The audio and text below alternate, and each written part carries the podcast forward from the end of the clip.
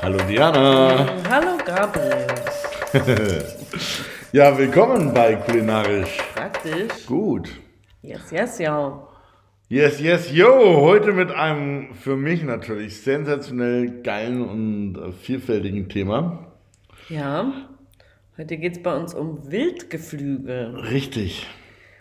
Wildgeflügel. Also theoretisch kann ja irgendwie alles Geflügel Wildgeflügel sein, oder? Theoretisch. Theoretisch. Ja, also auf jeden Fall wurde aus wilden Vögeln das, was wir heute in Haus und Hof haben, äh, gezüchtet. Ja. Aber wir wollen uns heute vielleicht ein bisschen mehr auf das konzentrieren, was so generell Wildgeflügel, als Wildgeflügel bei uns, was will ich eigentlich sagen? Was Wildgeflügel heute bedeutet Ja, unter genau. Begriff Wildgeflügel, ne? Genau, ja, weil man denkt jetzt nicht an Hühnchen, wenn man an Wildgeflügel denkt. Ja. Genau. Ja, wir haben natürlich ähm, sehr viel Wildgeflügel. Die meisten von euch haben da bestimmt auch Vorstellungen wie Fasan und Rebhuhn und Ente. Was fällt dir noch ein? Taube? Taube, Wachtel. ja.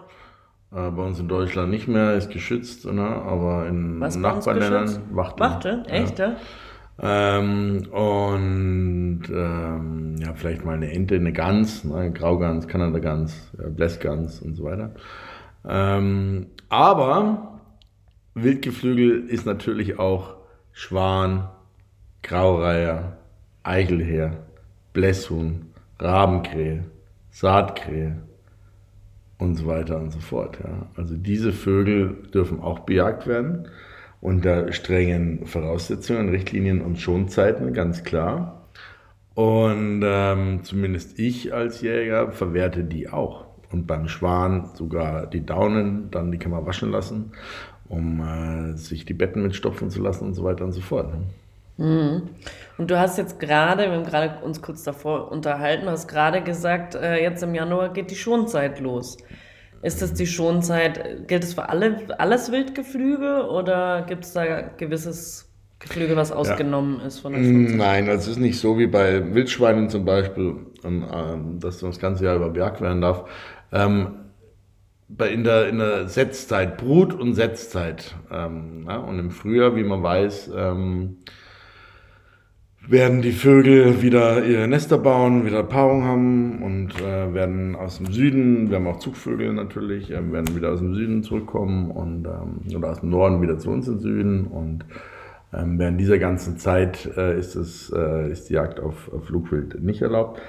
Und dann geht's los, sagen wir mal, der Großteil im oder ein Teil Anfang September hier mit Stockenten und so weiter und dann ähm, der Graureiher, den darf man zum Beispiel bloß sechs Wochen im Jahr legen, da von äh, Mitte September, 16. September bis Ende Oktober und auch nur im Umkreis von 200 Metern von geschlossenen fischereilich genutzten Gewässern. Das ist eine ganz strenge Regelung, weil da macht er tatsächlich viel Schaden in der, in der Fischzucht. Ähm, also das ist auch gut so, dass es so streng reguliert ist, aber genau, insofern ist eigentlich so der Spätsommer beziehungsweise die Herbstzeit die Peakzeit, Herbst- und Winterzeit die Peakzeit fürs Wildgeflügel, auch im kulinarischen für die Küche. Aber wir kommen ja jetzt auch gerade so aus der Weihnachtszeit raus. Wenn diese Folge rauskommt, ist Weihnachten wahrscheinlich gerade vorbei. Ähm, und gerade zu dieser Zeit im Jahr ist es ja besonders beliebt. Also ich glaube, würde auch sagen, so traditionell eine Gans an Weihnachten, ähm, wobei das wahrscheinlich bei den meisten keine Wildgans sein wird. Richtig, Aber das sind Bauerngänse, Bauernenten, ne, so gezüchtet. Ähm, aber auch die waren irgendwann mal wild und in der Jägerschaft äh, ist jetzt aber tatsächlich die Zeit auch im Entenjagd und Gänsejagd. Ähm, und die schmecken ganz, ganz hervorragend. Ne? Man muss sie vielleicht ein bisschen anders garen, länger garen, ähm, dass sie so zart werden, aber sie werden genauso knusprig und das schmeckt natürlich strenger ein bisschen, auch das Fett ähm, und, und das Fleisch. Ähm, strenger meine ich jetzt nicht negativ, sondern ein bisschen kräftiger ist der richtigere Ausdruck. Und sind natürlich im Verhältnis sehr viel kleiner, also so eine Wildente. Wenn wir jetzt sagen wir mal die Stockenten, die kennen alle, das sind die mit dem grünen Kopf, die Männchen, und die Ja, Weibchen, die braun sind. süßen. Die ganz süßen, ich weiß, du isst keine Ente. Nein, Wang, wang, wang, wang. Ja, aber die, das ist die größte Stockente oder die größte Entenart, die es bei uns gibt ähm, und ähm, oder die bei uns jagdbar ist, sagen wir so, und ähm, die, die weite, weitest verbreiteste. Und die hat dann von mir aus 500 Gramm, äh, wenn man die, wenn man die jagt, ja. Wenn die so ein bisschen wohlgenährt ist und wenn man jetzt eine Hausente hat, dann hat die auch schon mal 1,5 Kilo. Mm. So, ne? Also, und bei der Gans ist das Gleiche, ne? Jetzt hast du eine Wildgans, hat dann zweieinhalb Kilo und dann hast du eine gezüchtete Gans, hat dann 5 Kilo. Würdest du dann auch sagen, weil ich war zum Beispiel früher, als ich noch regelmäßig Fleisch auch so und so viel gegessen habe, äh, habe ich trotzdem nie ganz gegessen, weil ich das einfach zu fett fand. Ich fand das also das war gar nichts für mich, ich mochte das überhaupt nicht. Ist es bei den Wildtieren, sind die auch relativ fett? Also der werden natürlich, da wird natürlich ein Unterschied sein, weil wenn du was züchtest, ist es ja generell immer fetter, weil sie ja also, fett gemacht werden, aber. Generell sind sie eine ganze Ecke magerer, das ist ganz klar. Die bewegen sich viel mehr, fliegen viel mehr, fliegen zum Teil tausende von Kilometern. Aber in der Winterzeit, in den Wintermonaten, wenn das äh, Flugwild da, die gerade Enten und Gänse, über die wir sprechen jetzt, aber auch äh, Fasanen und andere äh, Geflügel, Wildgeflügelarten, ähm, sind natürlich dann fetter, weil die ja auch irgendwie sich vom Winter schützen müssen und mhm. sich ins Jahr über Fett fressen, dass im Winter überstehen, wo das Nahrungsangebot nicht so hoch ist. Und äh, ganz klassisch auch Winter ist natürlich der Fasan. Ja, mhm. das äh, gibt's noch äh, viel zum Glück bei uns an Nachbarländern hier von um, rings um Deutschland. Ähm, die Wachtel kennen die meisten auch als Zucht. Ja. ja. und, und Rebhuhn auch viel aus der Zucht. Wenn ich selber Rebhühner sehe, dann bejage ich die ehrlich gesagt kaum mehr, außer die Bestände sind wirklich so, dass es dort viele Ketten gibt. Man spricht in, bei Rebhühnern Hühnern oder von Völkern von Rebhühnern, dass es Ketten sind. Mhm. Ähm, Wenn es da viele gibt, dann gerne, weil sie gut schmecken, weil die Jagd schön ist. Ähm, aber generell freue ich mich dann über über den Anblick. Ne? Mhm. Aber das sind auch welche, die natürlich auch früher äh, ganz, ganz äh, beliebt waren bei uns und auch in der Winterzeit ähm, schöne Braten sind. Und dann die Tauben, also viele denken bei Tauben an unsere, unsere ich nenne es mal böse, räudigen Stadttauben, ja. genau, die ursprünglich auch von der Felsentaube abstammen und die sind auch hervorragend zum Essen. Und die Stadttauben selber könnte man essen, wenn sie nicht in der Stadt leben würden ne? und das mm. ganze Gift und den Dreck fressen würden. Das hat ja eher mit uns hätten. Menschen zu tun, ja, dass die so richtig, in, in Anführungsstrichen eklig sind. Aber die große Ringeltaube, also sonst kriegt man natürlich als Normalverbraucher Tauben im, im besser sortierten Feinkostmärkten und Supermärkten. Ähm, die werden auch gezüchtet und die Taube besticht durch ihr ganz wahnsinnig dunkles Fleisch und einen sehr hohen Eisenanteil, dadurch auch leicht, viele nennen das lebrigen Geschmack, das finde ich nicht so, sondern ähm, ja, leicht wilderen Geschmack. Also die Taube hat ein sehr, sehr dunkles Fleisch, ist beste Suppe auch, kann man draus machen. Also die Taube ist einer meiner liebsten, liebsten Geflügelarten. Habe ich tatsächlich in England auch schon mal gegessen und mh. fand ich nicht schlecht. Ja. Also, aber ich mag sowieso so ähm, generell wild und auch ähm, der, wenn der Geschmack ein bisschen intensiver mhm. ist, das mag ja nicht jeder, aber ich finde das ganz generell ganz gut. Vielleicht kurzer Fun Fact zwischendrin. In dem Feinkostladen, in dem ich äh, gearbeitet habe, lange Zeit, äh, da habe ich ja den, den Online-Shop geleitet und unserer Top-Verkaufsschlager, wirklich mit Abstand zu allem anderen, waren Tauben. Ja? Ja. Und im Laden selber haben die sich eher mäßig verkauft, aber im Online-Shop, die Leute sind absolut durchgedreht und haben diese Tauben wirklich en masse bestellt. Also, ja, Tauben sind dann wahrscheinlich auch viele Restaurants, ne? Na, bei uns ja nicht. War ja Endverbraucher. Also Endverbraucher. Okay. Immer nur ein ja, Taube, Taube ist Wahnsinn. Weil du, Entschuldigung, weil du nochmal gesagt hast, ja wegen Gänsen und dir sind sie zu fett und alles und Enten, klar, wild, haben wir gesagt, ist weniger fett. Aber letztendlich musst du nur das Fleisch essen. Das Fleisch saugt das Fett nicht auf. Man kann ja die Haut wegmachen, das Fett runter wegmachen. Ich persönlich mag es voll gerne und vor allem, wenn Fett überbleibt, kann man aus dem restlichen Fleisch, das kann man abfuseln und kann ein Riet draus machen. Mm. Das ist natürlich hervorragend auch. Oder man nimmt das, hebt das Gänse- und Entenschmalz auf und brät da drin mal eine Entenbrust an, obwohl die selber genug Fett lässt. Oder mm. mal äh, Hühnchenbeine oder nimmt es generell zum Braten. Das ist ein ganz toller, zarter, schöner Geschmack. Mm. Ja, wenn es jemand zu fett ist, muss er nur die Haut wegtun. Das Fleisch selber ist ja nicht fett. Mm. Ja. ja. also die Male, die ich halt gegessen habe, also Ente will ich nochmal erwähnen, würde ich niemals essen. Mm. Ich weiß. Weil die sind einfach, äh, Enten sind meine Spirit Animals. Ich liebe Enten. Und ich finde die einfach mega süß, deswegen könnte ich das niemals. Aber ähm, ja, also ganz war auf jeden Fall, war nicht so mein Fall, aber gut, Muss jeder. Das ist nicht das große Spirit Animal dann, die Gans. Ne? Nee, die sind, okay. ich finde die auch ein bisschen fieslich, um ehrlich zu sein. So, so, so Enten, die, die machen so ihr Ding und wenn man Gänsen nur ein bisschen zu nahe kommt, dann wird man, wird man gleich attackiert irgendwie gefühlt. Ja, die haben einen wahnsinnigen äh, Wachinstinkt und die sind bessere Wachhunde als die Wachhunde, so quasi, mm. sagen viele. Die Gänse, die schlagen sofort Alarm, wenn da ja. jemand ist. Und äh, ganz kurz zu Schwänen. Mhm. Da musst du gleich noch ein bisschen was dazu erzählen, weil das interessiert mich. Mhm. Ähm, aber wusstest du, dass in Schwänen, äh, dass in England, dass du keine Schwäne jagen darfst? Weißt du auch warum? Weil die alle der Queen gehören. Ja, richtig, das ist ein Verbrechen. Also wenn dich da jemand erwischt, dann hast du ein Problem. Krass, oder? Mhm. Ja, bei uns äh, die Schwäne gelten, galten damals auch als herrschaftlicher Vogel und die Jagd war nur den Herrschaften vorbehalten. Äh, Fakt ist heute, dass ähm, der Singschwan, wir haben mehrere, äh, wir haben einen schwarzen Schwan aus Australien, der ja, eingebürgert ist bei uns. Ähm, dann haben wir also den Trauerschwan, dann haben wir den Singschwan, den es wild bei uns gibt. Der ist ganzjährig geschont, geschützt, der unterliegt auch nicht dem Jagdrecht, der kommt da gar nicht drin vor. Nur der Höckerschwan eben, das ist der mit dem orangen Schnabel, mit dem schwarzen Höcker, ne, der mhm. größte mhm. weiße Schwan bei uns. Den man so überall sieht eigentlich. Genau. Auch, ja. Und die auch äh, meistens äh, Pärchen äh, zusammenbleiben und die Jungvögel ähm, kennen alle, die sind dann braun, haben noch einen schwarzen Schnabel braun, schauen ganz flauschig aus und dann kriegen sie langsam die weißen Federn.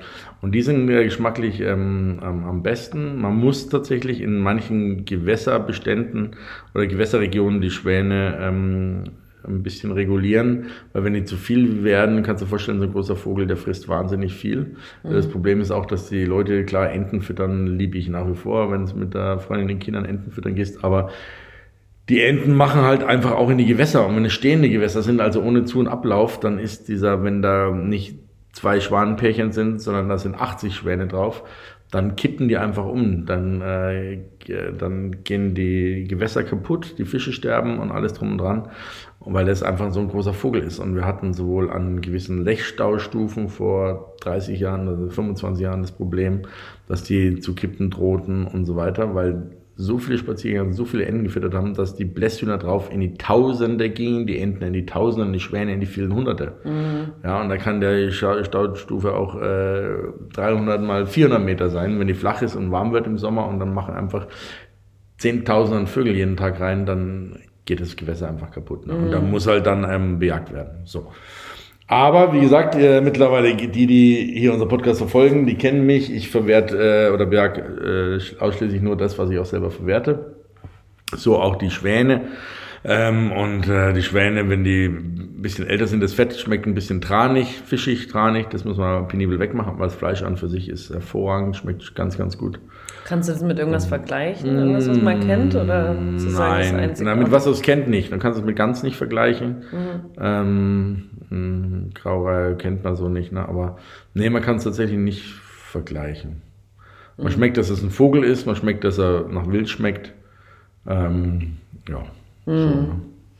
Und wie gehst du, wie geht man da bei der Jagd? Also das wird ja wahrscheinlich je Vogelart sich anders verhalten, aber wie geht man da bei so einer Jagd vor? Weil du hast ja jetzt schon mal über die Wildschweinjagd ein bisschen was gesagt und ähm, ja, ja, also dem, dem ist natürlich zum Teil unterschiedlich. In, in Gewässergegenden ähm, ist seit, ich weiß nicht seit wann, aber ist zum Beispiel Schrot, das sind die Kugeln, die viele kleine Kugeln drin haben, nicht mehr mit Blei gestattet oder aus Blei, sondern aus Stahl. Mhm.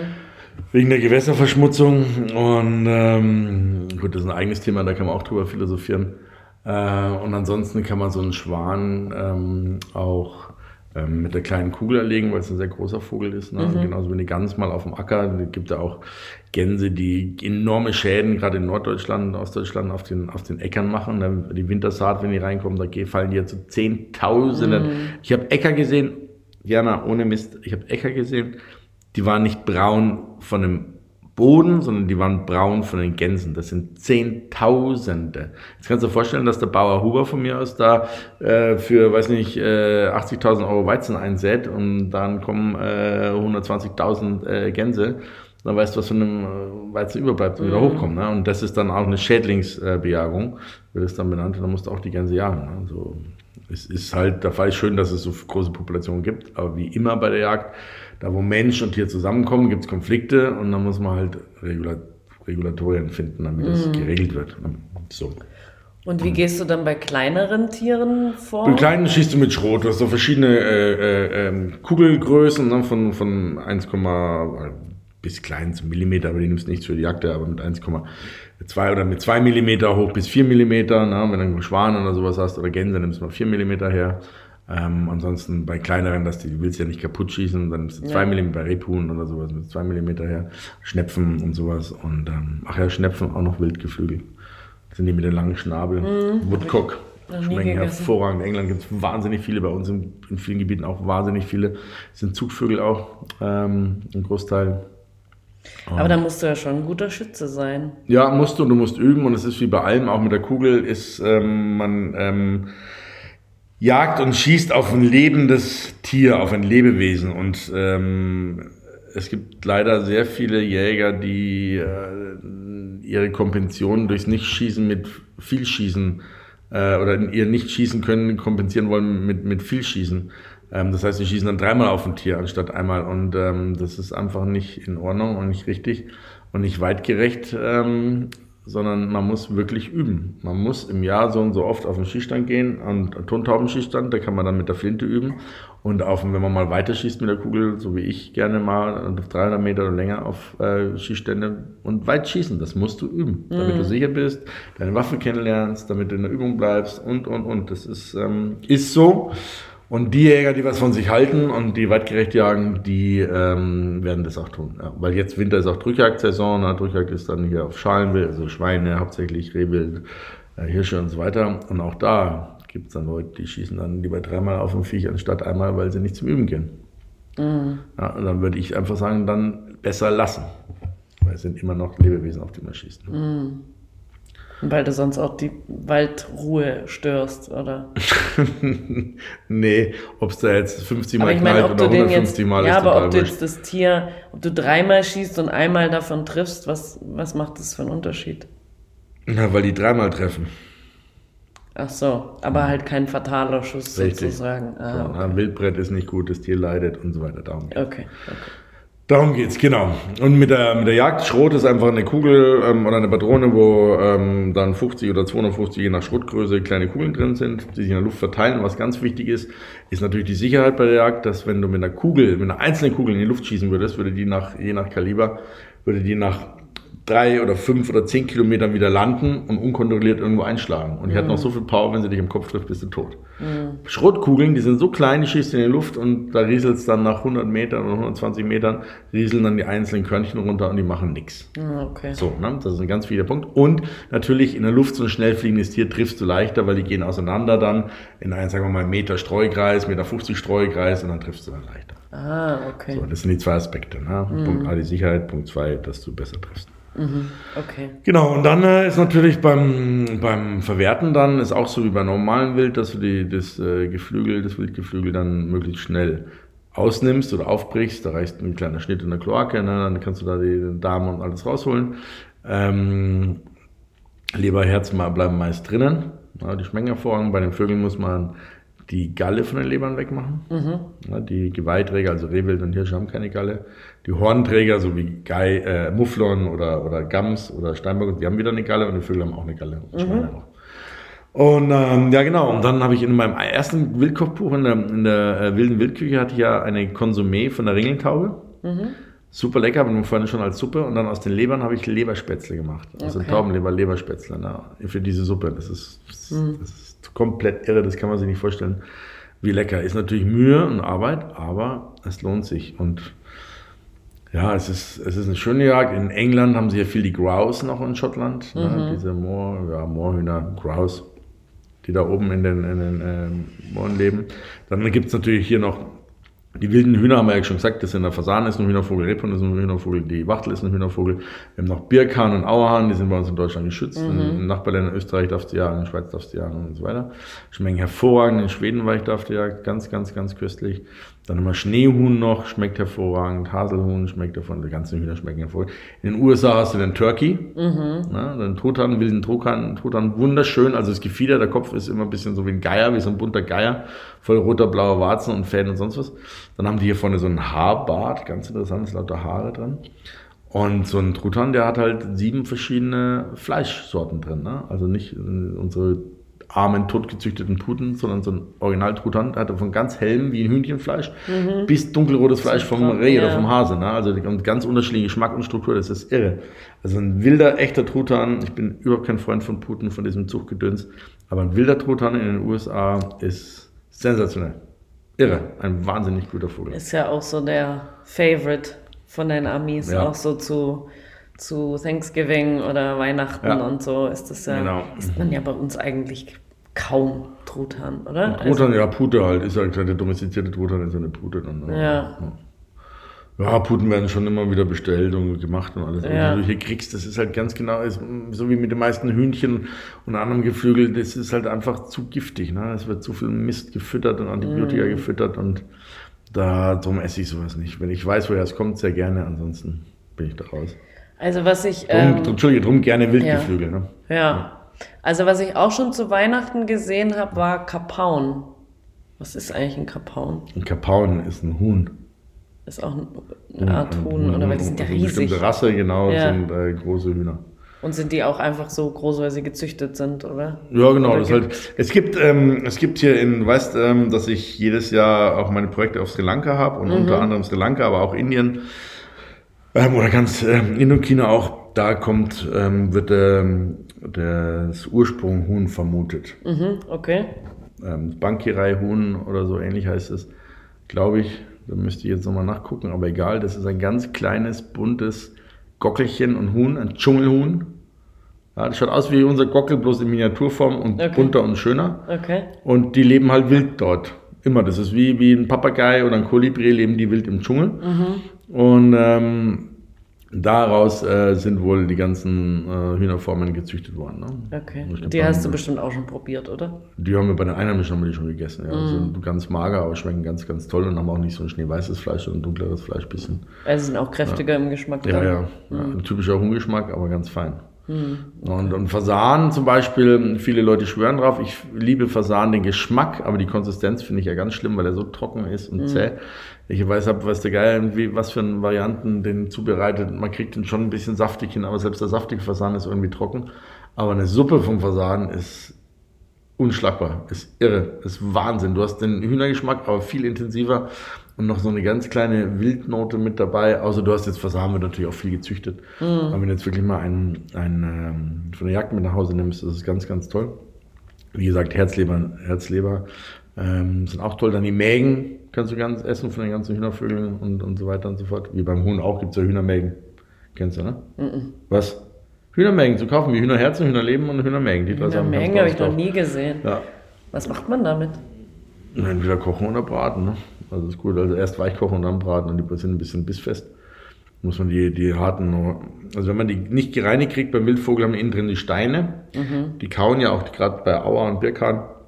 Das ist ganz populär, auch als Trophäe, dann diese Steine, die in dem Magen drin sind. Das sind Mahlsteine, die nehmen die auf von, von Kieswegen, Schotterwegen, Kiesbänken an den Flüssen und so weiter, nehmen runde Steine auf die denen helfen, quasi das Gefressene im Magen zu, zu zermahlen. Ah, okay. Und die sind natürlich irgendwann ganz poliert und rund und so weiter und mm. so fort. Ne? Ganz schön.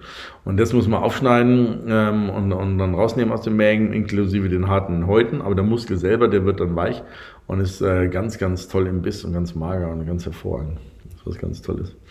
Und bei den Schnepfen, die wir vorhin schon hatten, beim Woodcock, ähm, gilt ja der Schnepfendreck als Delikatesse. Ich habe das auch schon gekocht und auch schon gegessen. Genau, brauchen tue ich es auch nicht wirklich. Äh, das ist einfach die ganze Innereien von der Schnepfe zusammengehackt mit dem Darminhalt und so weiter und so fort. Die fressen hauptsächlich Insekten und Würmchen äh, und dann zubereitet. Ne? So. Die Schnepfe wird traditionell auch mit dem Kopf zubereitet, also ohne Federn, alles Augen raus und so. Mhm. Hervorragender Vogel, ganz schwer Jagd. Und dann, was ich auch noch unbedingt sagen muss, diese Krähen, ne, wir haben auch verschiedene Krähen. Krähen sind dann die, die größten Singvögel. Das ist Familie der Singvögel, wie die Meisen auch, da können auch die mhm. Krähen witzigerweise dazu. Und der größte ist der Kolkrabe, der ist ganz Jahr geschützt. Das ist ein riesengroßer schwarzer Rabe, den man oft in Nord- und Ostdeutschland, hier in Bayern haben wir in den Bergen noch, aber nicht im Flachland, ähm, ganz tief dieses Gua Gua, also ganz irre toller großer Vogel. Die sind geschont. Dann haben wir die Rabenkrähe, und die Saatkrähe und im Norden und im Osten noch die Nebelkrähe. Die Nebelkrähe sieht man halt so ein bisschen äh, gräuliche äh, Vorderseite, dann Flügelseiten und äh, ist das gleiche wie die Rahmenkrähe, bloß halt in dieser grauen Version. Und die dürfen bejagt werden. Die Saatkrähe darf nicht bejagt werden. Und die dürfen auch nicht, weil die fressen, wie es der Name sagt, die Saat. Mhm. Außer, wenn die wieder so zehntausendfach auftreten, dass die wieder Schäden machen in der Saat. Mhm. Genau, dann gibt's wieder extra Regelungen, bla, bla, bla, bla, bla, und man muss bei der Unterjagdbehörde dann ähm, Genehmigungen äh, holen und so weiter, dann geht das. Aber ansonsten die Rahmenkrähe, die darf aber auch nicht in allen Bundesländern bejagt werden. Und die Rabenkrähe ist, habe ich schon zum Beispiel selber erlebt, wie in der Setzzeit von den Hasen, von den Feldhasen, wie dann irgendwie vier, fünf Raben immer wieder runter in die Wiese sind und dann schaue ich, was dahin ist. Dann ist da ein Junghase, lebendig noch, die Augen rausgepickt, weißt du, den Kopf aufgepickt und so weiter. Die picken den halt tot und dann fressen die den. Ne? So. Mhm.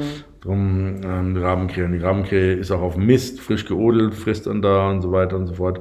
Auch Kadaver und alles drum dran, ist klar. Aber eben auch, wie der Eichelherr übrigens auch und auch Eichhörnchen fressen auch Jungvögel und junge Eier aus den Nestern. Machen mhm. die Eichhörnchen auch, was die wenigsten wissen. Ne? Mhm. Und ähm, drum darf der Eichel auch bejagt werden. Und der Eichel ist einer der besten Vögel auch, die ich kenne, weil er ja nur eben diese Jungvögel im Frühjahr Jungvögel und Eier frisst oder sonst nur Samen. Eicheln, Eichelher, mhm. Bucheckern und so weiter und so fort. Nüsse. Und das Fleisch ist ganz hervorragend ne, von dem. Und die Krähen, äh, ja, selbst die Krähen schmecken ganz toll, schmecken kräftig im Geschmack, aber dann die, die Brüste, wenn man die wolft und so Krähenburger daraus macht als Klassiker oder Suppe, ist was ganz, ganz Tolles. Theoretisch muss man bei denen, weil es alles Fresser sind, auch Trichinen-Show machen. Ah, ne? okay. Ähm, Vögel können auch Trichinen haben, ähm, äh, Trichinenprobe machen, wie beim Wildschwein. Die Wahrscheinlichkeit ist halt abnorm gering. Ne? Ich habe es noch nie gemacht für mich. Ähm, und äh, genauso eigentlich beim Graureiher, theoretisch auch und so. Bei allen, die halt Fleisch auch fressen. Mm. Der Graureiher, der frisst ja auch mal eine Maus oder mal eine Eidechse oder eine Schlange oder mal eine, ähm, ein Molch, ein Frosch und so, ne? Der frisst nicht nur Fische. Aber wie ist das dann mit Vogelgrippe bei Wildvögeln? Naja, die Bestände ist, ist nicht gut, die gehen auch ran. Aber wenn du da zum Beispiel einen fangen würdest, der befallen ist. Dann ist es meldepflichtig, ganz klar. Das ist genauso wie mit der afrikanischen Schweinepest. Ne? Und wie findest du das raus? Naja, also wenn Vogelgrippe im, bekannt ist in einem Kreis, mhm. ähm, dann ist es wahrscheinlich so, wenn es ausgerufen ist in der Jägerschaft, ist es so, dass dann die Vögel ähm, getestet werden müssen oder eingeschickt werden müssen, mhm. so wie bei der afrikanischen Schweinepest. Die ganz genaue Regulierung weiß ich nicht, weil ich okay. nicht so oft leider zur Vogeljagd komme. Ja. Ähm, aber wenn die da ist und in Norddeutschland zum Beispiel, wo man jetzt sagt, man macht jetzt große Gänsejagden oder Entenjagden oder Taubenjagden und da die Vogelgrippe ist, weiß ich gar nicht, ob man dann äh, da jagen darf in dem Zeitraum. Mhm. Und wenn die Vogelgrippe da ist und dann fällt zum Beispiel ein Vogel, den man schießt, runter und der fällt in einen Hühnerstall, weißt du, so in die Richtung, dass die Ansteckung da ist, kann schon sein, ich bin mir ziemlich sicher sogar, dass es da eigene Reglements gibt. Mhm. Ähm, Wird ja Sinn genau, ja. genau. Okay. Und also wir haben jetzt schon über äh, einige verschiedene Arten und Jagd und so geredet. Ähm, worauf muss man denn, worauf muss man denn achten, wenn man Wildvögel kauft? Also jetzt bei. Bei mir ja. Ja. Naja, also zum einen, jetzt nicht bei mir jetzt Wein gibt es die, die, meisten gezüchtet, also zumindest Taube, Wachtel, Fasan und Rebhuhn. Ja. ja, da hat man keine Kugel drin und man weiß, dass er nachhaltiger ist aus einer Zucht und so weiter. Muss halt ein bisschen schauen, was die dann zu fressen kriegen, wie die leben. Ähm, aber da gibt es schon ganz tolle Zuchten. Ansonsten beim Jäger ist natürlich, ist es zerschossen oder nicht? Ich meine, wenn jetzt irgendwie so ein kleiner Vogel voll getroffen ist, ja, dann und hat dann 50 Schrottkörner drin, Pff, dann kannst du dir vorstellen, dass da nicht mehr viel da ist. Dann kannst du vielleicht noch eine mhm. Suppe kochen oder so. Und das ist die eine Sache. Dann na, tatsächlich das Alter. Ein Vogel, der weniger Flugstunden hat, ist natürlich zarter als einer, der mehr Flugstunden hat. Kannst du zum Beispiel beim Fasan, bei den Hühnervögeln kannst du das ganz toll erkennen. Hinten die Sporen. Das ist am Fuß mhm. selber. Also beim Fasan vorne die drei Zehen, hinten den kleinen Zeh und da drüber beim Hahn den Sporen, was der Gockel auch hat beim mhm. Huhn. Und je länger dieser Spor, desto älter der Fasan. Ah, okay. ne? Also wenn du jetzt auf einer äh, Dreiberg bist und bist eingeladen, danach willst du der Fasane mitnehmen, dann äh, sollte man darauf achten, dass, oder, oder weiß nicht, die Frau sagt ihrem Jägermann, äh, bitte Schatz, wenn du für Weihnachten vier Fasane mit von der Jagd kommst und der sucht die aus, dann soll der darauf schauen, dass sie eben nicht zerschossen sind und dass die Sporen möglichst kurz sind. Mhm. Ja, das ist zarteres Fleisch. Ähm, sonst Boah, sonst ist natürlich immer wichtig, äh, ganz klar wie beim anderen Wild auch, dass möglichst schnell äh, ausgenommen wird, dass die Kühlung ähm, stattfindet. Federwild, also jetzt so ein, so ein Hirsch, wir waren ja gerade unten in der Wildkammer Kammer von, mit meinem Hirschen von mir, der hängt jetzt da dann äh, insgesamt vielleicht zwölf Tage, vielleicht 14 Tage sogar. Ähm, bei 0 Grad, äh, Geflügel auch bei 1 Grad, 0 Grad, aber drei Tage Maximum, eher zwei Tage, dass ich da hänge. Okay. Na, also musst du schneller verwerten, verarbeiten oder dann einfrieren, vakuumieren, einfrieren, was man auch immer macht. Das muss man auf jeden Fall. Also es verdirbt schneller sonst. Ja. ja. Und ähm, das ist wichtig. Ansonsten nicht viel. Man muss sich überlegen, will man die Arbeit machen. Das Rupfen ist bei einer Taube easy. Also in der Zeit, wo man eine Wildente rupft, rupft man easy mal zehn Tauben. Okay. Die haben so einen Mechanismus gegen Greifvögel, dass sie ganz schnell die Federn äh, verlieren. Das heißt, ähm, man kann die Ach, da, da macht es richtig, tatsächlich richtig Spaß. Ne? Bei okay. so einer Gans oder einer Ende, boah. Das ist dann, zieht sich dann so eine geht ja oder zwei, wenn man dann noch irgendwie fünf, sechs geschossen hat und will die im Ganzen machen, nicht nur die Brüste und die Keulen auslösen, sondern im Ganzen, dann sitzt man dann schon da eine Weile, äh, wenn man keine Rupfmaschine hat. Also das äh, sollte man sich auch bewusst sein, dass es ein bisschen Arbeit ist. Aber ansonsten, ähm, ja, zart umgehen wie mit jedem Wildfleisch, also jede Bauerngans und Bauernente ähm, verzeiht mehr Fehler, weil die sehr viel fetter sind, mhm. werden nicht so schnell trocken. Ähm, und ähm, ja, sonst mit dem Jäger reden oder uns schreiben. Ich habe genug Rezepte da, habe genug schon gemacht und es gibt tolle also Wildgeflügel ist irre, das ist egal. Man kann, man kann knusprige Panko-Sticks machen, wenn man die Brüste auslöst oder die Keulen. Man kann die Haut knusprig braten, man kann die im Ganzen im Rohr machen, man kann sie äh, konfieren, also im eigenen Fett oder in Öl oder in äh, Garn ähm, über, über, über 24 Stunden hin langsam. Man kann Pasteten und Terrinen hervorragend draus machen, Suppen draus machen, Salate draus machen. Ähm, also gerade so ein Fasanenbrust, Erbsensalat äh, mit, mit ein bisschen so einer ähm, weißen Mayonnaise, Creme Fraiche ist was ganz Köstliches und da ist er dann auch nicht mehr ganz trocken. Ähm, also und geschmacklich ist jeder Vogel einzigartig für sich. Ne? Das ist ganz, ganz toll. Und wenn du, also ich glaube, dass gerade vor allem so zur Weihnachtszeit, äh, dass da viele den Vogel wahrscheinlich im, im Ganzen in den Ofen machen, ja. gehe ich mal von aus. Äh, was kannst du da, was kannst du da empfehlen? Worauf muss man da achten, dass es nicht trocken wird? Oder? Naja, jetzt haben wir ja so viele Vögel. Welchen Vogel willst du denn jetzt machen? kann man da keine generelle Aussage Nee, das, kann, das, das, nee. das kannst du tatsächlich nicht. Also was ich generell mache, aber das ist für mich eine Sache, ich lasse gern die Füße unten dran, mhm. also die Krallen oder die Latschen und, mhm. und so weiter. Ähm, das machen die Franzosen gerne so, die Füße und den Kopf, aber das ist so eine Sache, die, die ich so mache für mich.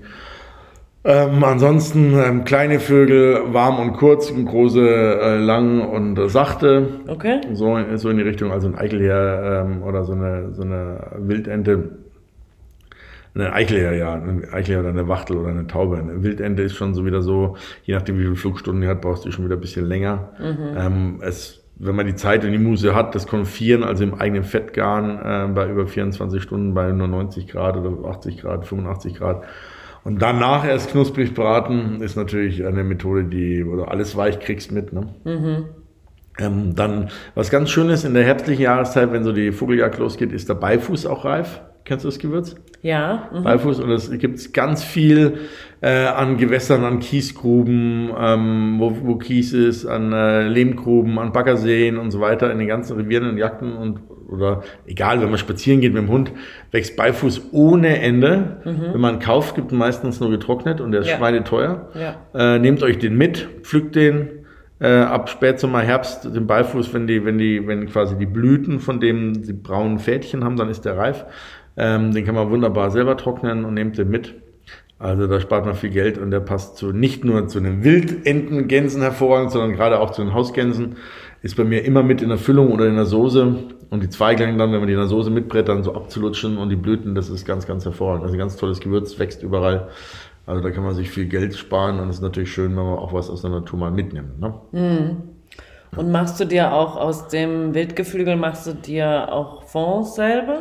Auf jeden Fall. Wenn ich jetzt ähm, zum Beispiel bei ja, Wildenten, egal welche Sorten, oder ähm, ähm, ta gerade Tauben auch, ähm, Wachtelfasan, ich, eigentlich egal was. Wenn's, wie, gesagt, wie bei unserer Kürbisfolge hatte ich auch gesagt, eine Kürbis, Kürbissuppe mit mindestens drei Kürbissorten ist schon viel besser im Geschmack. Genauso ist es bei der bei dem Fond auch oder bei der Glas, Demiglas und Glas mhm. dann ähm, vom Wildgeflügel. Je mehr unterschiedlich ist, desto besser.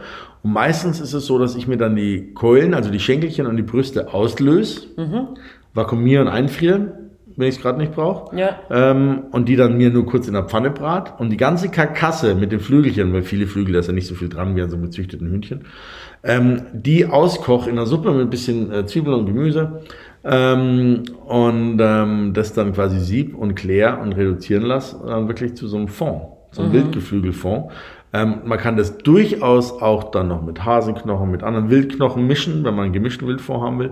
Ansonsten schmeckt so ein Geflügelfond sensationell gut. Also das ist, kannst du nicht vergleichen mit dem Kalbsfond und Rinder. Die sind alle was für sich, aber ein Geflügelfond ist, ja, wie erklärt man das? Das ist, das ist eine, eine, eine, ein, ein Umami, eine Vollständigkeit im Mund, im Geschmack. Ähm, es ist, äh, sucht wirklich seinesgleichen. Da muss man viel anderes Schalenbild zusammen äh, kochen, dass man da so einen Geschmack zusammenkriegt. Mm. Ganz, ganz toll. Frierst du sowas auch ein? Also machst du da dann größere Mengen oder? Eine größere Menge von einem Fond, da brauche ich ja ganz schön viel Vögel, dass ja. du was kriegst. Ne? Und ich friere es schon ein, geht wunderbar. Bloß meistens ist der dann so intensiv, dass er bei minus, ich habe minus 28 Grad, mhm. dass der noch nicht mal friert. Der ist so intensiv und auch natürlich vom Salzgehalt bisschen salziger, dass ja. ich den so quasi wie einen eigenen Brühwürfel nehmen kann. Ja. Der friert nicht mehr. Das heißt, du kannst ein minus 80 Grad, 28 Grad kaltes Gelee dann drücken. Okay. Ja, aber es macht nichts, der hält sich deswegen genauso gut. Ne? Okay, ne? Und ich friere okay. natürlich ein, weil das sind Kostbarkeiten. Ja. Und da reicht dann, äh, wenn er, wenn er dann, sagen wir mal, hier ähm, die Taubenbrüstchen und Keulchen dann als Vorspeise das Supreme, Supreme ist ja die Brust mit dem Flügelchen dran, mhm. ne? das machst und zwei Keulchen dazu auf irgendwie schön ein bisschen Gemüse oder Püree oder sonst was, dass du da ein Esslöffelchen rüber gibst, das reicht an Intensität und Geschmack, dass es Boom macht im Mund. Ne? Mhm. Ja.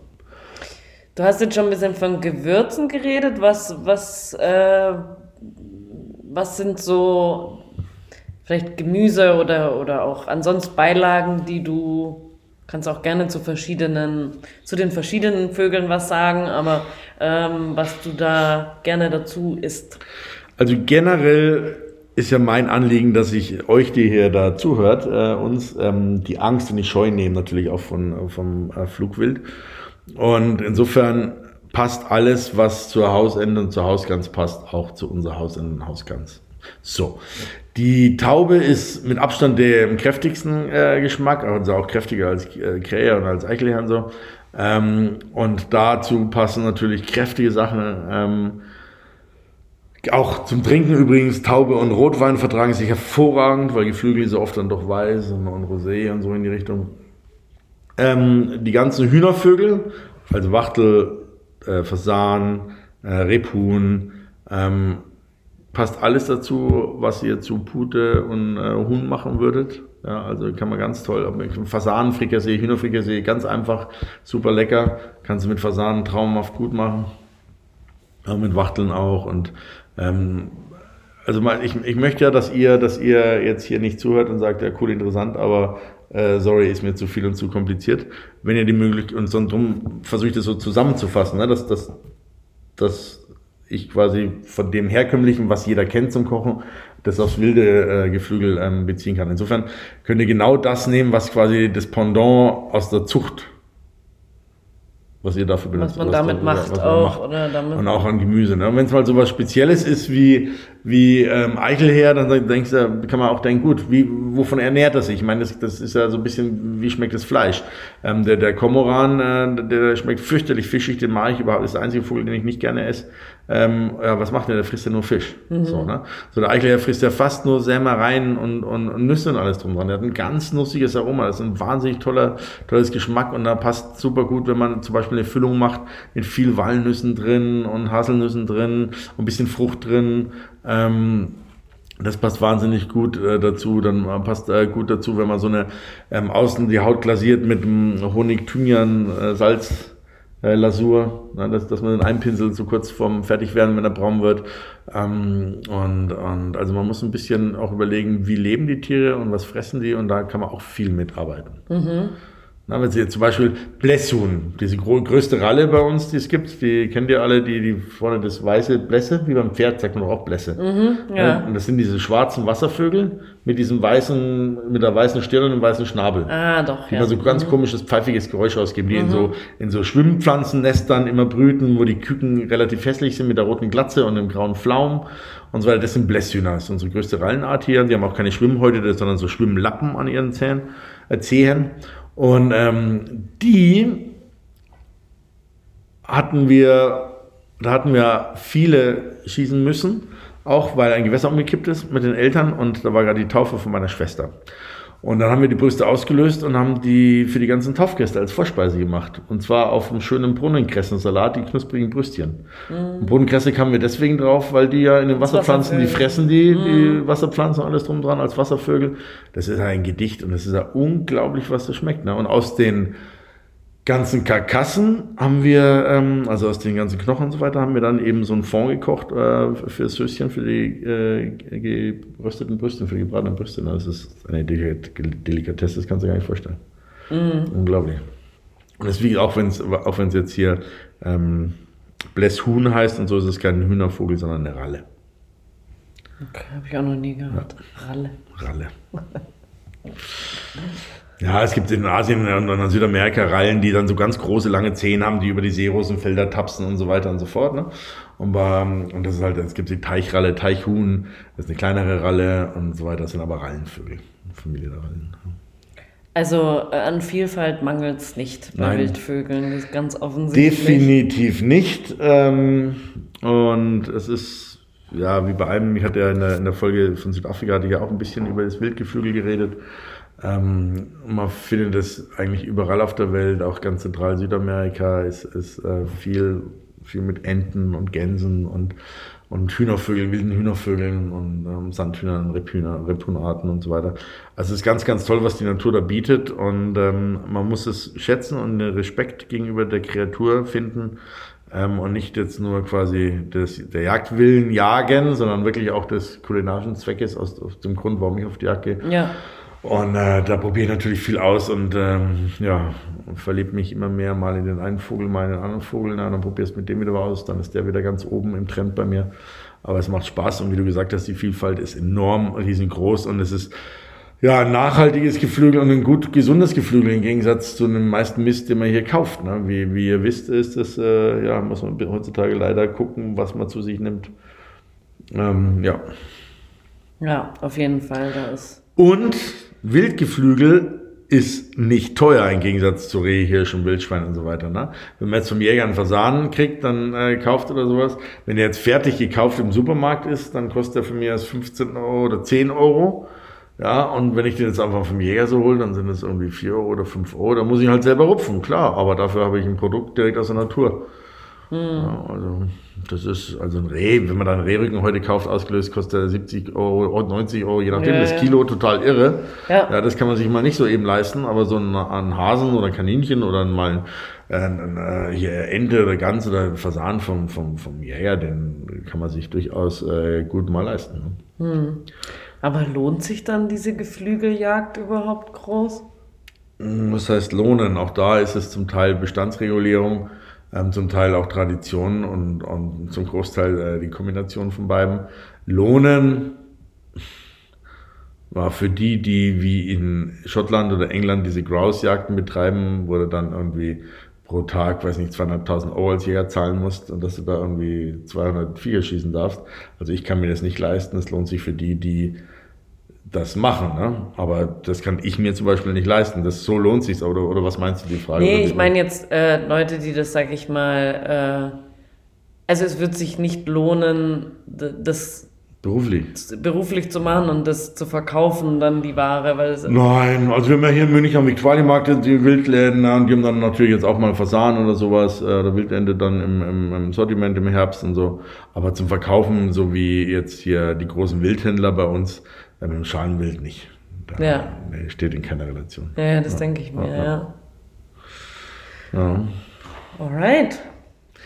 Ja, schön. Es ist ein Thema, ja, auch im Kochen, alles drum und dran. Ähm, Pasteten hatte ich schon erwähnt, ne? man kann so tolle Pasteten machen aus dem Wildgeflügel, das ist total irre. Und weißt du was, früher gab es ja noch ähm, hier, ähm, man kennt es aus den Stillleben und den Bildern aus, du warst ja lange in England auch, aus dem englischen Königshaus, wenn dann eine Pastanen, Fasanenterrine, äh, dann der ganze Fasan drüber gestülpt war, was die ganze Federn noch, oder eine Schwanenterrine oder irgendwie sowas. Kennst du die Bilder? Naja, Ja, da waren, waren, war da gegärbt quasi die Haut oder damals wahrscheinlich nicht, sondern war die dann frisch. Und dann wurde die über die Pastete gestülpt, sodass quasi die ganzen Vögel so am Tisch saßen. Total schön. Ja. Okay. Naja, also in diesem Sinne, ähm, es ist ein tolles äh, Thema, es ist ein gesundes Thema, es ist ein Thema, das viel, ähm, ja, ja, sagen wir mal, Wissen, Feingefühl und sonst was fordert, wenn man es selber betreibt oder äh, sich nicht mit auskennt.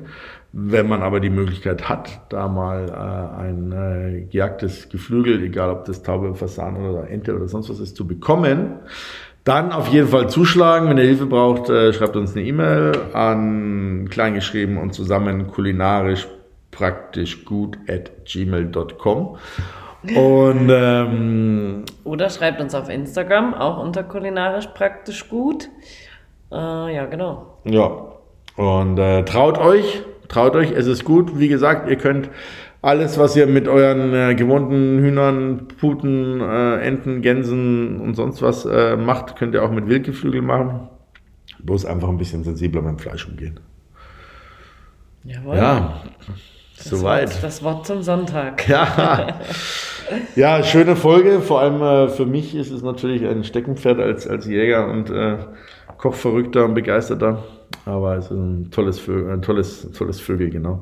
Ein tolles Thema ähm, hier, ähm, das Wildgeflügel. Ja. Absolut. Vor allem, weil es mich auf allen Reisen begleitet, quasi, wohin ich gehe. Ne? Ja, gibt's ja überall, wie du auch Richtig. gesagt hast. Ja. Schön. Alright, meine Lieben, dann wünschen wir euch noch einen schönen Start zum neuen Jahr. Wahrscheinlich wird diese Folge entweder schon im neuen Jahr oder Ende, ganz am Ende des Jahres äh, live gehen. Ich weiß es noch nicht genau. Ja. Aber auf jeden Fall, wenn es noch nicht das neue Jahr ist, dann einen guten Rutsch und ansonsten frohes Neues und hoffentlich bis ganz bald. Genau, von mir einen guten Rutsch. Verwöhnt euch kulinarisch, schreibt uns, was es gibt bei euch, was ihr gemacht habt und Ja, so weiter. genau. Und ähm, Ob es bei euch Wildvögel gab zu Weihnachten. Ja, wir freuen uns auf unseren nächsten Podcast mit euch. Genau. Bei Kulinarisch praktisch. Praktisch. Gut. Gut. Bis dann, Danke, ciao, Lieben. ciao, servus.